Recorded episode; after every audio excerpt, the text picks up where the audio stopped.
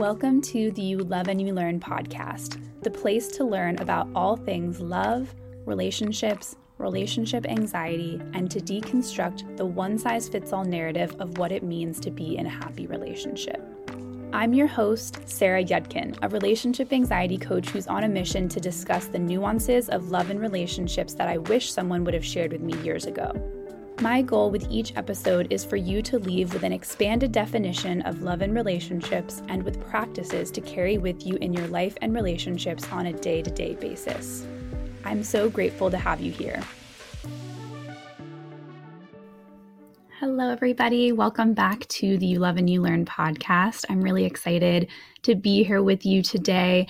And before we get in too much further, I just want to share a thank you for everyone who has sent a kind DM or an email or a message to me sharing that they are enjoying the podcast. I've really been having so much fun with this. And if you're one of those people and you haven't had a chance to leave a rating or a review for the podcast, it would really mean the world to me to just take a couple minutes of your time. On Spotify, I believe you can only leave a rating, but in Apple Podcasts, you can actually leave a review. And those reviews and ratings really help get the word out about this podcast and recommend it to other people who may enjoy this topic or may need to learn more about love. And of course, you know that that's what I'm passionate about talking about and sharing more about. So if you have a moment, it really would mean the world to me. And I know it is a favor to ask of you, but if you've been enjoying the podcast, I would really appreciate you taking that time. Thank you so much. So today's topic may be going a little bit against cultural narratives. But I wanted to share some different viewpoints that I don't think are represented often enough. And the reason I want to talk about this topic is because one goal of this podcast is to really get you thinking and reflecting and leaving each episode with maybe a shifted definition or opening up and expanding your mind around what love and relationships can look like and I think that so often we have this norm from movies or from social media, and it doesn't always match up exactly with our own experience. And so I want to just create conversations that can share alternate experiences or alternate perspectives. And someone who listened to the podcast DM'd me and shared the question How do I deal with a fear of falling out of love? I've had many situations which I thought I was falling in love with someone and I've waken I've woken up literally the next day to realize I can't stand the sight of that person. When I launched the podcast, there was another person who suggested the topic of not being sure if you're in love with your partner and just loving them. Is that enough? And over the last few years of just hearing from people and working with clients, I've gotten many similar questions around this topic of being in love versus love. So some of these questions are Did I fall out of love with my partner?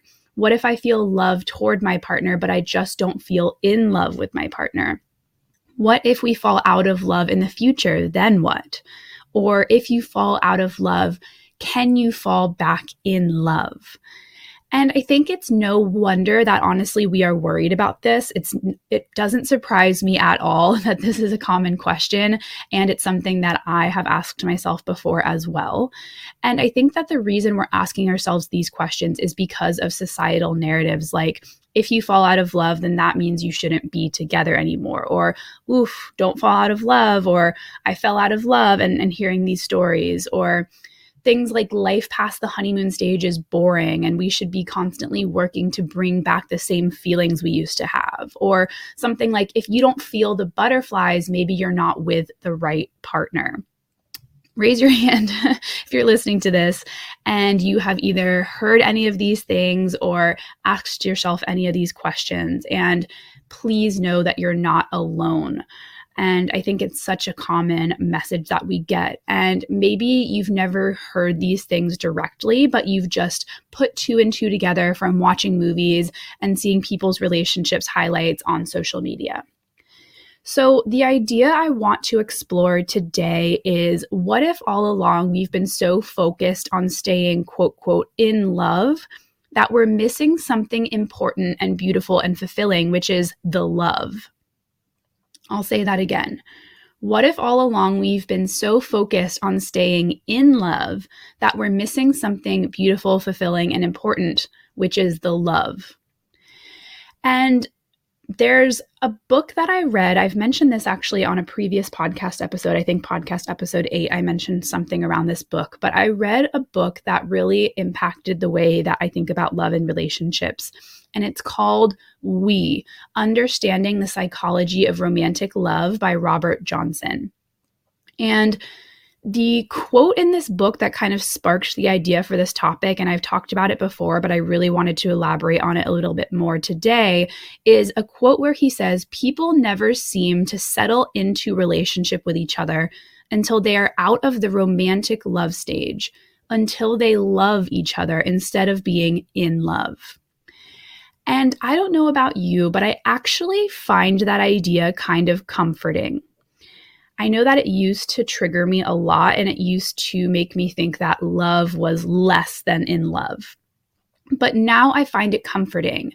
And the reason is that while the romantic love stage or being in love may be new and exciting and fun, the relationship can really begin when you shift into a state of love. And that feels exciting to me because one of my goals is to have a long, fulfilling relationship.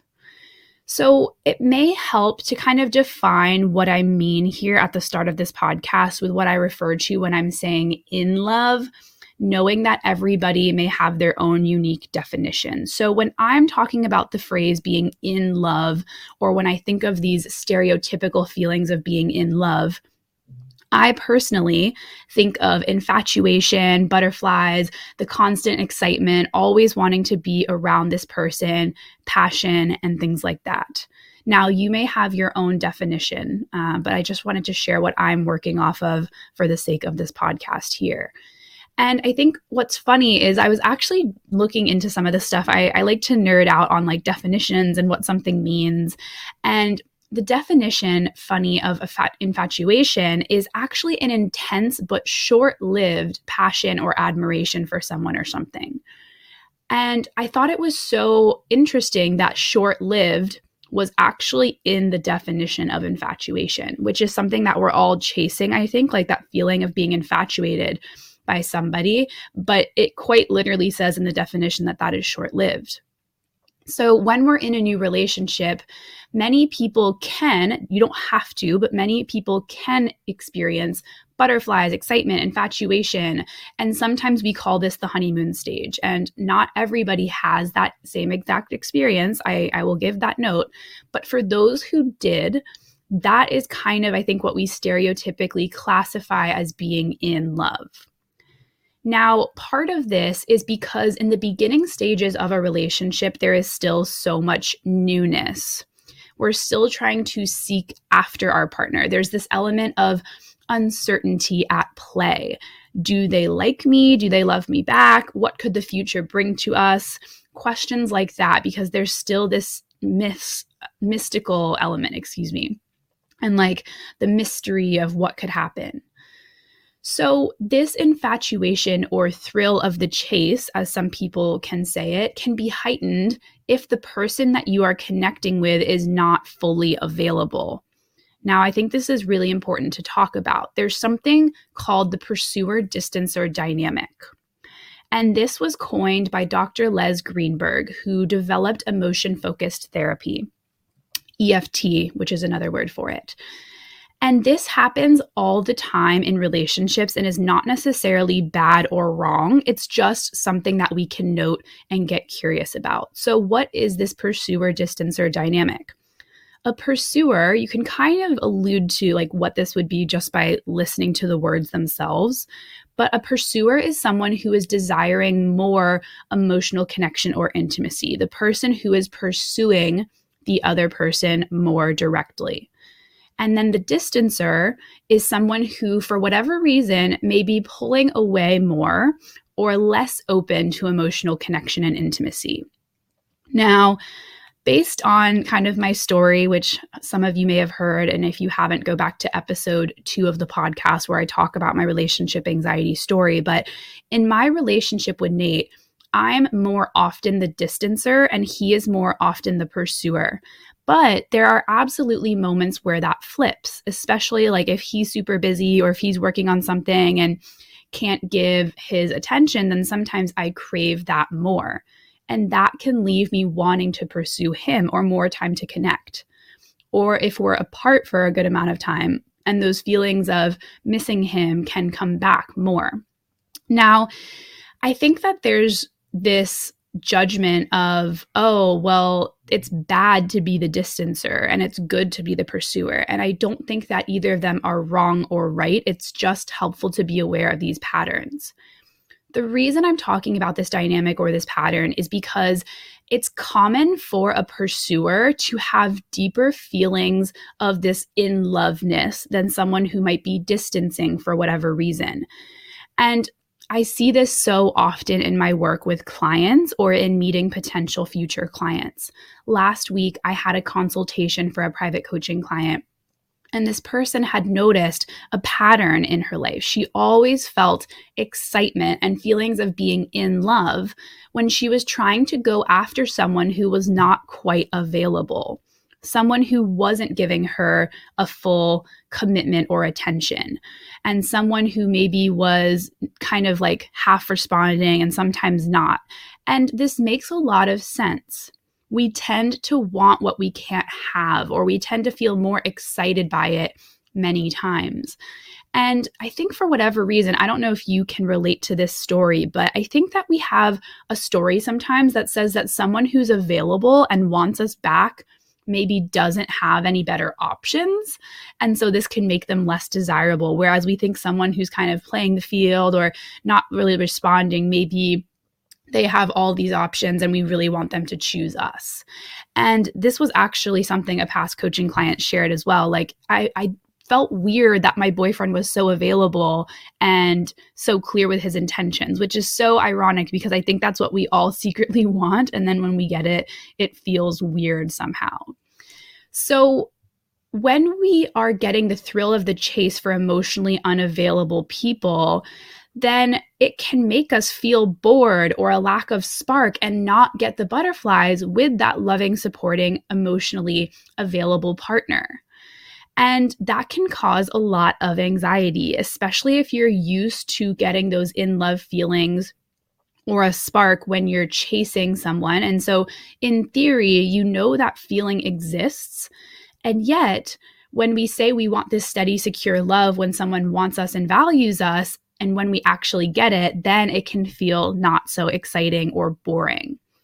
And this can be a painful realization, realizing that we are chasing these feelings of in love so much that we may actually be resisting or blocking love. I'll say that again. I just think some of these things are so important to really sit with. That when we realize that we are chasing feelings of in love so deeply that we may actually be resisting or blocking love, that can be a really painful realization. And so that's what I'm hoping to kind of just acknowledge here in this podcast, get you thinking about it a little bit.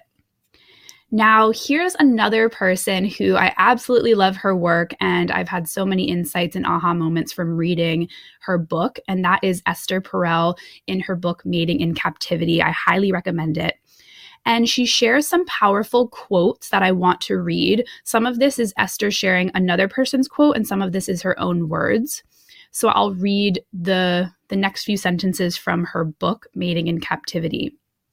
And the first quote she shares is from Oscar Wilde, which he says In this world, there are only two tragedies. One is getting what one wants, and the other is not getting it. So Esther then goes on to acknowledge that when our desires are unfulfilled, when we are disappointed, but fulfilled desires carry their own brand of loss. So I messed that part up a little bit. she basically says when we are disappointed, our disappointment can, of course, be hard to manage. And that would mean when we are not getting something we want. So that can be disappointing. But there's another type of disappointment that doesn't get talked about often enough, which is fulfilled desires. And those can carry their own sense of loss because when we get what we want, it undermines that thrill of wanting it. So she shares just think about the last time you had to have something until you owned it. Now that it's yours, you may enjoy it, you may love it, but do you still want it? Do you still remember how much you wanted it in the first place? So I know that a person may be different from a possession. Like, let's say you really want a new book and then you get the book. And then, of course, once you have it, you no longer want it as much anymore because maybe you've already read it once. I think a person is slightly different. And so I don't want to necessarily make it seem like a person is the same thing as wanting something like a car or a purse or something like that. But I think the point that she's trying to make is really important is that getting what we want can undermine that thrill of wanting it and chasing it and desiring it. The last quote that's kind of related to this topic is something that she shares from Gail Godwin, who says, The act of longing will always be far more intense than the requiting of it. So basically, what that means is the act of longing for someone else, the act of longing for a person, will always be far more intense than responding to someone else's longing for us. And I think that's so important to grasp because when we're craving attention from someone, or when we're chasing after someone, or when we're wanting something that we don't know we fully have yet, I think that that makes such a big difference. Whereas when we're in this healthy, loving, stable situation where we know our partner's intentions, we know they want to be with us, or they've at least clearly expressed that they want this to work, then that feels a little bit less desirable in some ways because it's not as much longing or passion. So, all of this makes so much sense to me. The last thing I kind of want to share about this in love or infatuation topic of kind of defining what it means to be in love or infatuated is some great analogies that I heard from Jay Shetty in some of his recent podcast interviews. He just released a book around love and relationships. And he talks about the difference between chemistry, which I think is this buzzword now of what is chemistry? Do I have enough chemistry with someone? As compared to what connection means in a relationship. So, what's the difference between chemistry and connection? And he shares that the spark or chemistry are kind of like a match. So, when you light a match, it can burn out quickly. But longer term connection in a relationship can be like a candle, which can burn for a much longer period of time. And you can relight the candle and it can keep getting lit and, and maybe it won't be permanently lit but there is a way to to bring that connection and and have it longer lasting and so i think this is really interesting to keep in mind um, it goes back to that kind of short term piece of the definition of infatuation of how long something's meant to last. And the next thing he shares that I find pretty fascinating is that one of the reasons a new relationship feels exciting and feels more thrilling is because, in addition to feeling excitement, we're also feeling nerves. And nerves can have like this whole different sensation and energy within us. So, I talked a little bit about this already, but those questions of like, do they like me or where where is this going to go? those questions are also coming up at the start of a relationship. And once we become more comfortable, as we know, as I kind of just alluded to, and we're clear on someone's intentions and we settle into a more consistent dynamic, it's no wonder that some of these feelings are shifting because you're no longer nervous around this person. You're no longer really trying to gain clarity. And so, inevitably, some of these sensations of nervousness are no longer going to be there. And it doesn't necessarily mean that settling into a more comfortable place in a relationship is a bad thing.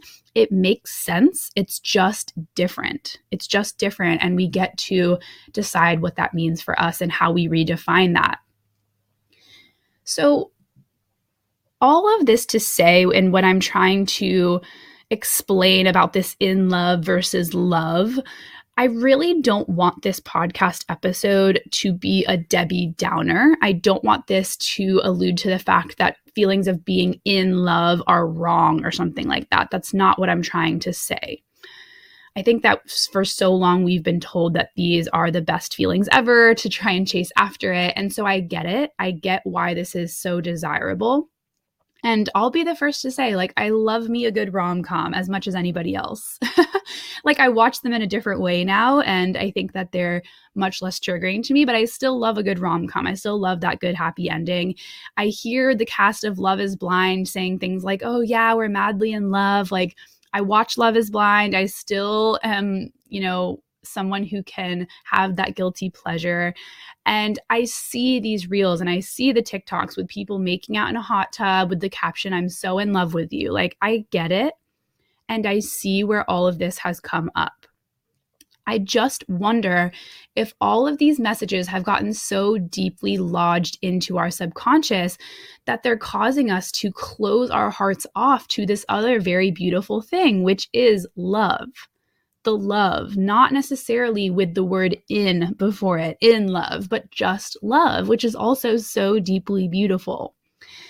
So now I want to shift. We talked a little bit about what I'm defining as it means to be in love. Now I want to shift into what love is. If it's not being in love, then what does love mean? Now, I've been exploring this question for the last few years. I've tried to open up my mind with new perspectives because I think love is such a vague concept. Like, I don't think there's only one way to define love, and clearly, many different people have many different definitions of it. And it's a common word, but it's really hard to actually articulate. And it's also really interesting that like I can love my parents and I can love Nate and I can love my best friends. I can love a puppy. like I can love sunsets and flowers, but they're all slightly kind of different in some ways. And so maybe the love I'm feeling isn't the same moment to moment in different situations. So, how do we then define love within our relationships? How do we start thinking about this topic? I want to acknowledge that this is a very personal, I think, experience. We get to define it in a way that feels good and helpful to us. And that's what I'm hoping to help you do in this next part of the episode is defining love in a way that feels helpful to you. Because when we have a definition of something that doesn't feel helpful or it feels like it's causing us to feel less than or like we're not doing enough, like we're doing it wrong, that doesn't feel very good. And so I would love for you to kind of think about ways to define love that would feel helpful and meaningful to you. I used to think that there was only one type of love, and it was this joyful 24 7, head over heels, daydream, never sick of the person, always needing to be by their side, passion, your partner completes you, all of that. But now my definition has definitely changed. And there are a handful of people who I really love that speak about love and, or they've given me really good perspectives that have landed with me. So I want to share some of them here with you today and give you a chance to reflect and see which ones resonate with you. So, Morgan Harper Nichols, who is a poet, and I just love her art. She's an artist, poet, many things. She has this saying that love is a practice. And my brother, a few Christmases ago, got me a flag of hers, and I have it on my bookshelf. And it says those four simple words love is a practice. And to me, this feels so simple, but so true. Instead of love being something we're either feeling or not feeling, that we either have or we don't, it's a practice, something that we can continue growing at, something that we can always show up with and and try and practice and it's not something that's set in stone moment to moment. So that feels really empowering to me. I hope it does for you as well. Another concept that I love, I keep saying the word love now, but it fits with the, the, the theme of this episode, is the Gottman Institute shares love as being a daily action. So they have this quote that says, Love is a big, vague concept. So, what does it look like? How do you know that you and your partner love each other? Perhaps we should interpret love as a flowing process, as a commitment to daily action rather than present or not present. Love is maintained incrementally. Instead of asking whether there is love or trying to quantify it, it might be easier to ask yourself, how can I show my partner that I love them today? How is my partner showing their love for me today? Mm, I just love that. I think it speaks so well to how I want to operate in my relationship and in the world. And so that's just another example. There's another great quote. I sent this out in a recent email newsletter uh, and I got some great feedback on it. And this is a quote from the book, The Wisdom of Anxiety by Sheryl Paul, who I really love her work. And this quote is from someone named Anne Morrow Lindbergh. I hope I'm pronouncing that correctly. And this is the concept is love is something that ebbs and flows. So the quote is When you love someone, you do not love them all the time in exactly the same way from moment to moment. It is an impossibility. It is even a lie to pretend to. And yet, this is exactly what most of us demand. We have so little faith in the ebb and flow of life, of love, of relationships. We leap at the flow of the tide and resist in terror its ebb. We are afraid it will never return. We insist on permanency, on duration, on continuity, when the only continuity possible in life, as in love, is in growth, in fluidity, in freedom. In the sense that the dancers are free, barely touching as they pass, but partners in the same pattern.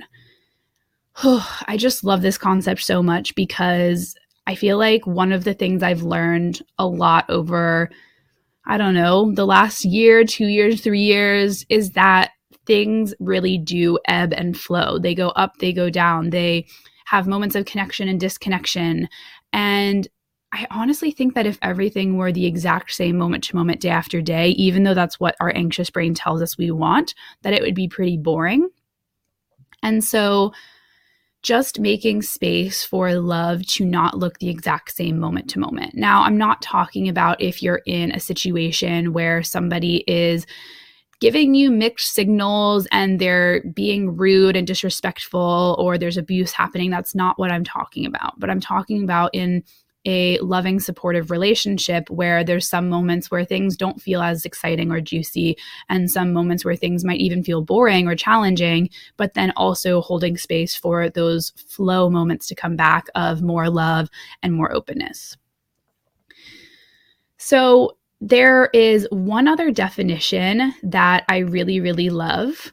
And it's something that I actually, um, where is it? I have it in my notes here.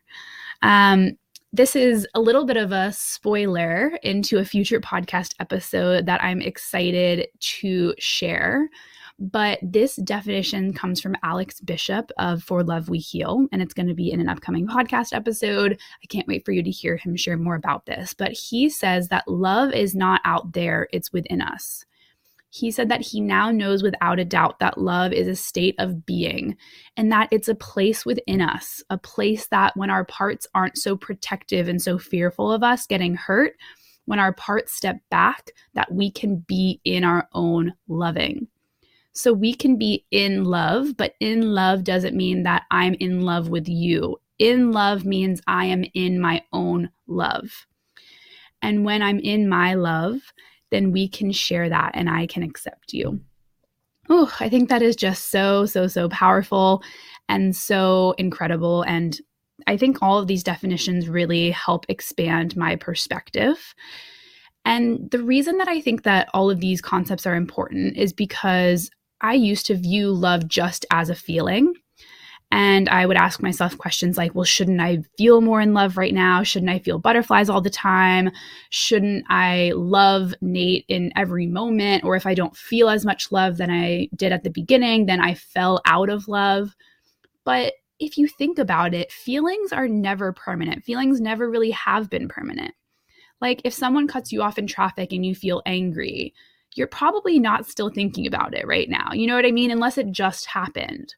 And there's also probably a lot of moments where you felt really happy, like you looked at a sunset or you achieved a goal that you wanted to, or you got a new puppy or you saw a puppy. I love puppies. I'm weaving that in a couple times to this episode, but you're probably not still thinking or feeling that memory of happiness as you are listening to this podcast right now. And these feelings come and go. So, why would we expect a feeling, quote, quote, feeling of love to be present 24 7? And I think that other than the fact that we see it being there as this constant presence in rom coms or social media or books or whatever it is, that it's really just this expectation that sets us up for failure to think that a feeling is permanent. Other feelings like sadness or anger, whatever they are, fear, can be just as impermanent as feelings of love as well. So, feelings can come and go, of course, but no matter how we're feeling, we can still choose to act based on our values and based on how we want to be showing up as a person. And we can still act in loving ways and practice showing up time and time again from a place of love, even when fear is also present. And I think that for me, what I've realized is when we practice giving and receiving love more, and receiving being a key part of that, because it actually can be really hard to receive love, then we can begin to trust more and more that our love for someone is there under the surface as a baseline. Instead of needing it to be a feeling that we experience in order to show up and give love. So for me, I, I, don't know if you can relate to this, but when I view love as an action or a practice or something that ebbs and flows and isn't always there, it feels much more attainable to me and not this elusive or undefinable feeling that I should be chasing more of. So maybe you might have to go back and listen to that section again of these definitions of love but I ask you to just sit with the definitions of love and see what resonates with you.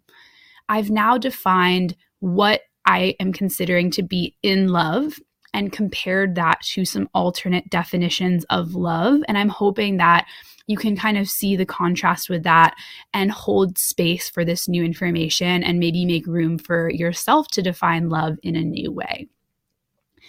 So now that I've kind of teed this off by going into those differences of in love and love and what that could mean, I want to revisit the quote from the beginning of the podcast that really resonated with me and that kind of kicked off this whole discussion, which was that people never seem to settle into relationship with each other until they are out of romantic love stage, until they love each other instead of being in love. And I want to now talk about why that may be.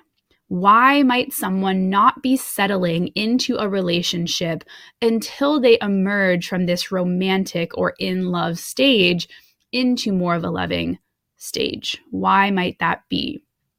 Well, one of the points that Robert Johnson makes in this book when he's talking about this concept is that when we are in love, so that in love feeling, the infatuation feelings, we're actually projecting an image of a perfect partner onto a very imperfect human partner. So we're taking this kind of like fantasy mode of this princess or this knight in shining armor and projecting that onto a human who is not perfect. And I don't know if anyone else can relate to this. I've heard some clients joke about this that like they had already married someone on a first date like in their mind or they've just envisioned like what life could look like with someone. It's like we get swept away with all of these perfect things of what a person has to be. And sometimes we're missing that. We're just kind of creating this image of fabrication in our head of this perfect person without flaws. And so when we are in this projection mode at the beginning stages at the infatuation stage we see this image of somebody who completes us, someone who makes us whole. And I think, again, this goes back to societal messaging and conditioning that when we're in love, the other person completes us or they're our other half. They make us whole. They bring joy and happiness to our life. They're the missing puzzle piece. They're the peanut butter to our jelly. Whatever it is, you get it. And so it's no wonder, it's no surprise that we're having these high expectations of another partner. And if they are completing us or bringing us our happiness, if that's what we're expecting, then of course they must be perfect, right? So it makes sense that that is kind of the natural pattern that we have based on what we've been hearing that love should be or being in love should be. But this idea of a perfect partner who comes along to complete us, it really takes away our own inner power and responsibility. It really takes away our own fulfillment and our own desires to make ourselves fulfilled and joyful and happy because we are putting that onto somebody else. We're putting it externally onto this partner or putting it onto the relationship to rescue us and save us. And this can become unintentionally, of course, but it can become pretty dangerous, a slippy, slippery slope, a slippy slope, a slippery slope to get into and to expect because then we get into the territory of demands or expectations of our partner to make us happy. So that could sound like they are making me feel this way, or they are not making me feel this way. They are not enough of this. They're not doing enough of this for me, or they are too much of this. And we start to have all of our feelings or reactions to what our partner's doing and kind of removing any layer of responsibility for our own feelings. And when we expect our partner to do more or be more or do less and be less to fit the definition of how they should be, it's just, it's getting into slippery slope territory if we're basically saying, then I can only be happy when my partner does this. And so if they don't bring us joy or fulfillment or happiness or wholeness to our life, then we can start getting into that blame territory of, well, okay, it must be because I'm with the wrong partner. It must be because of them. And I want to say that maybe that's not so true. Maybe there are actually things that we can be doing to take more ownership and responsibility. So, here are kind of some new beliefs that I have that are a little bit more empowering for me. Instead of thinking that Nate needs to make me happy, or instead of thinking that it's fully up to him to rescue me or save me, here is some new things that I have shifted to. The first one is that our lives will feel the levels of joy, fulfillment, happiness, and wholeness that we create for ourselves.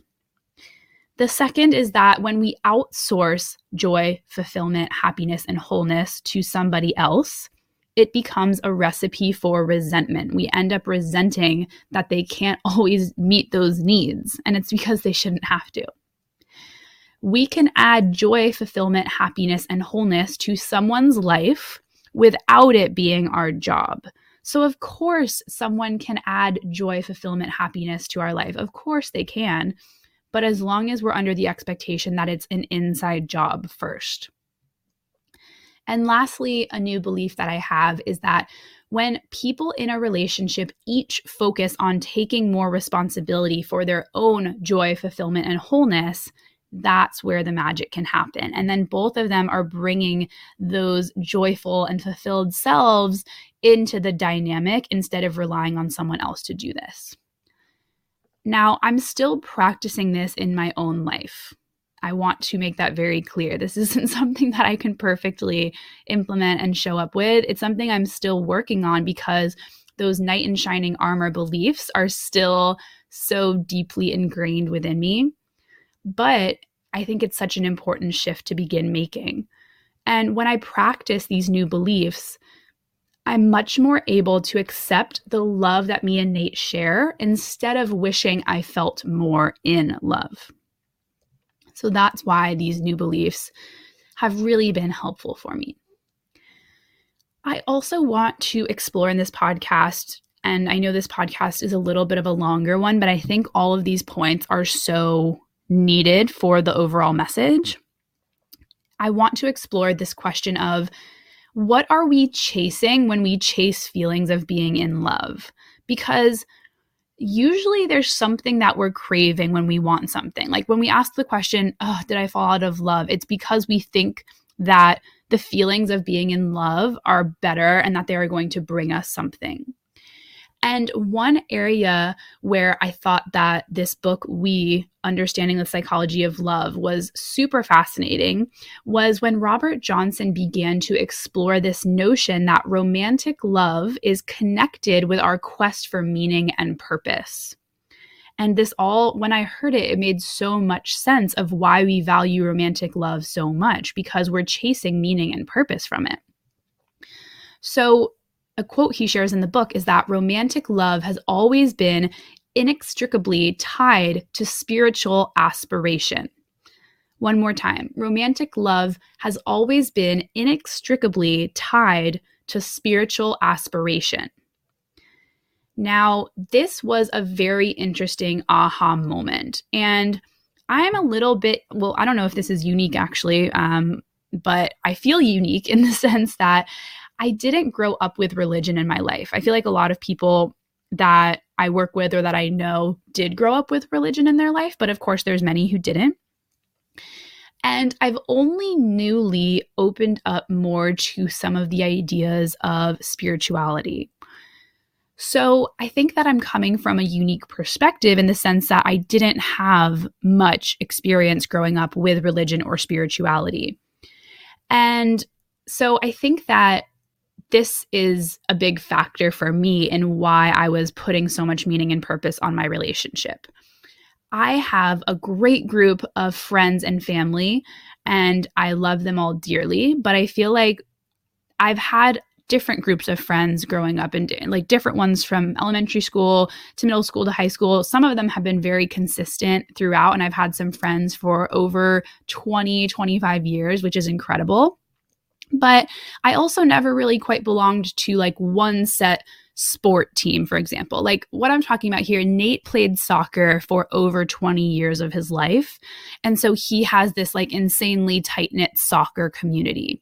So that's kind of what I'm talking about here. There's some people who grew up with religion and they had a very organized group, let's say at their church, that they ended up being in community with. So while I had amazing people in my life, I wouldn't necessarily have said that I was part of a set community. And maybe, I don't know if that belief is true or not, but I think that my tribe has always been like my best friends and family, and now Nate but I can still see that in the absence of religion, I was putting so much pressure on Nate to be my everything.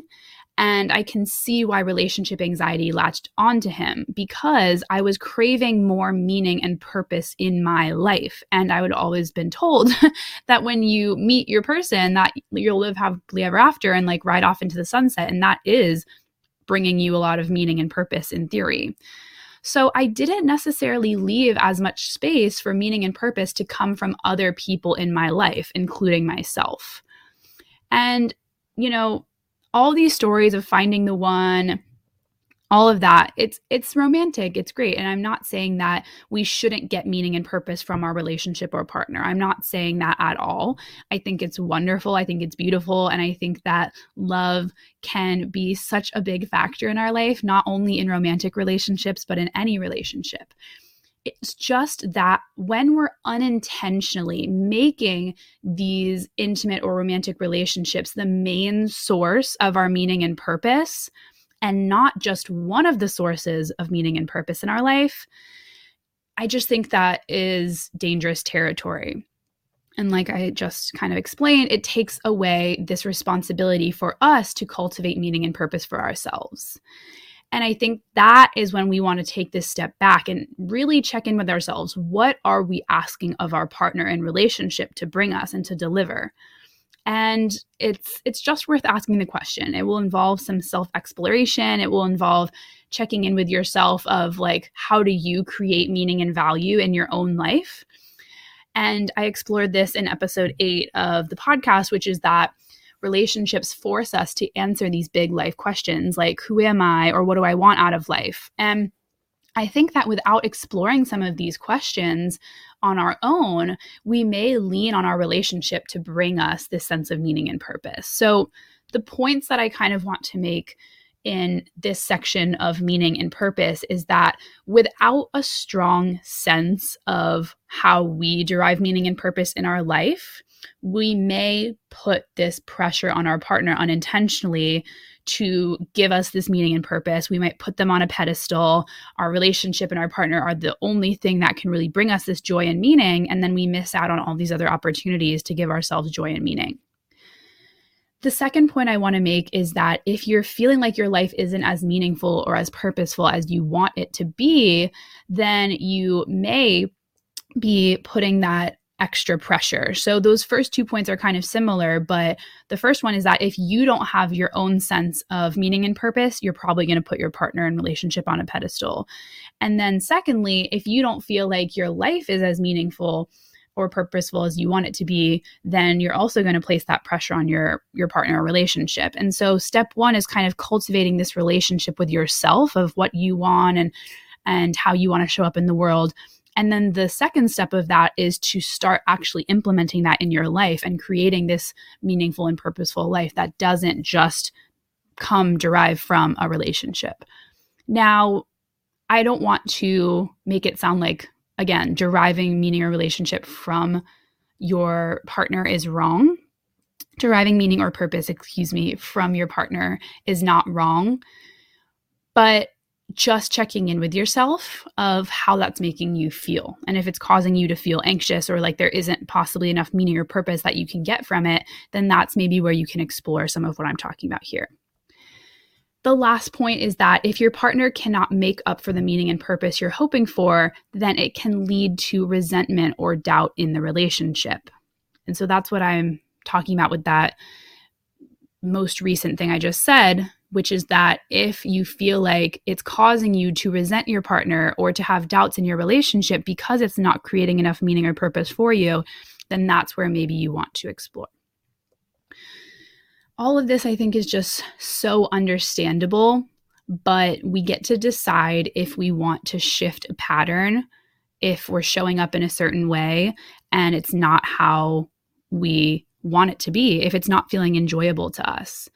And when we realize that love and commitment can bring us a deep sense of meaning and purpose, not just being in love, I think that our perception and our perspective can change.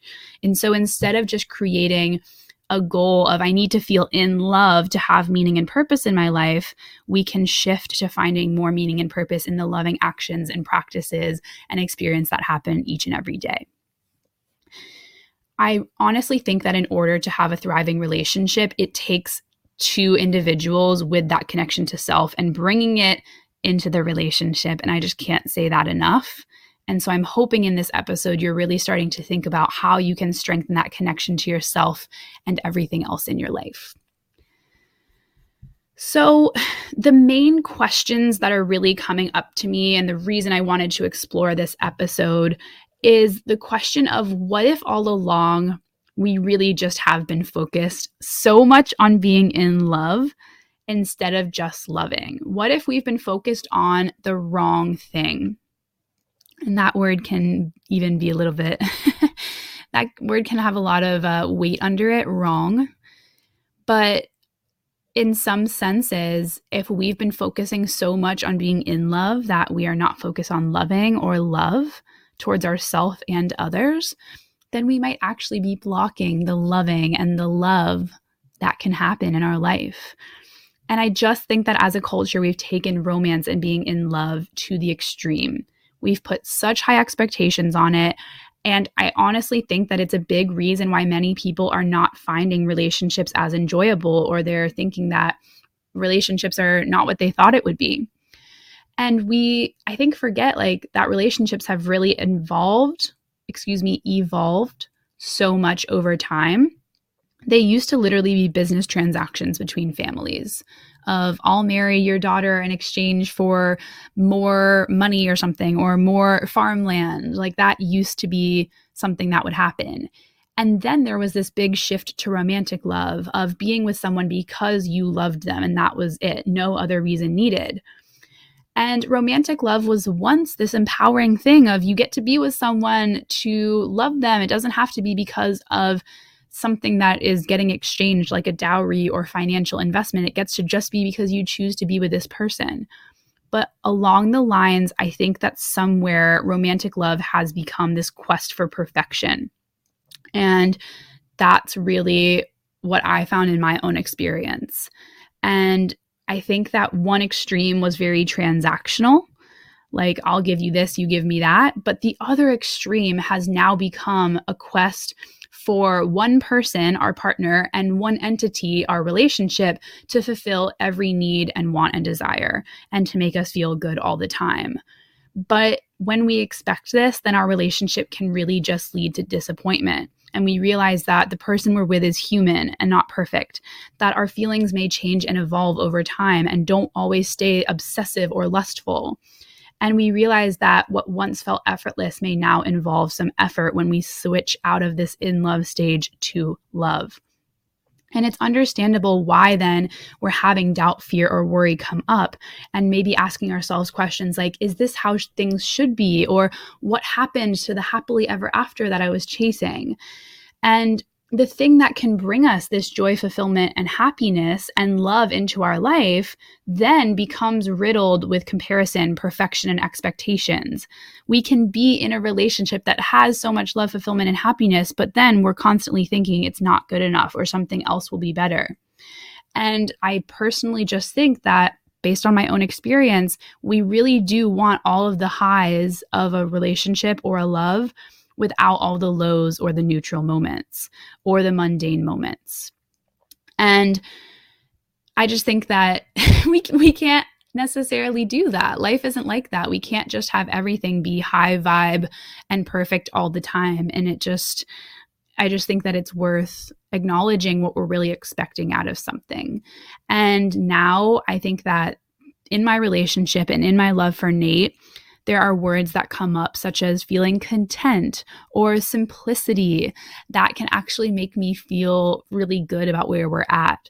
And comfort, words that I didn't think that I would want or need in my loving relationship, are now feeling really nourishing. Content means peaceful happiness. And we have this negative view of what content means, but I think it's so beautiful. And we have this negative experience of what it means to settle. And what if instead we're actually just settling into a new dynamic with our partner that we get to show up with and and co-create and cultivate together. I just think that if the cultural narrative would shift a little bit to show not just the honeymoon stage, but the day to day life and not just the engagement and all of the excitement around that, but the wedding planning as well. And not just the wedding, but the actual marriage. Like, I think if we were seeing more of these things of like the behind the scenes, the day to day life, the wedding planning, the marriage, all of that, we would realize that we're in such good company where relationships just have a lot of intricacies and they're not perfect all the time. I honestly think that the majority of a relationship is this part of love, but we get stuck at the in love part. And we think that being in love is this end all be all that we have to achieve, where we have to derive all our meaning and purpose. But ultimately, once the feeling of being in love fades, I think that's when we have this beautiful chance to practice true relational commitment true relational commitment. And I think that can bring us so much more meaning and fulfillment than we realize. And if we're so busy wishing that the in love feelings would come back, then we really do miss out on the love. So I'll leave you with this. What if simply loving someone instead of being in love was actually the whole point? What if that got to be enough? How would you show up in your relationship differently? mm, such a nice thought for me, at least. I hope this resonated with you. Thank you for going on this deep dive with me. And I would love to hear what you think of this episode. Send me a DM on Instagram at You Love and You Learn and let me know if you've listened and what your thoughts were about this episode. Thank you so much, and I will see you in the next one. Thank you so much for listening to the You Love and You Learn podcast. If you've been enjoying the podcast, it would mean the absolute world to me if you could rate and review the podcast because the more ratings and reviews there are, the more people that can hear this message. And it's really important to me to get this message out to the world and to create a space where people can learn about love and relationships in a way that is not judgmental, in a way that helps them expand their perspective from the cultural narratives that we've heard and seen in the movies and in Hollywood and the media. And the more ratings and reviews that are there, the more people that can hear this message. So, thank you again so much. It really means the world to me that you are listening, and see you in the next episode.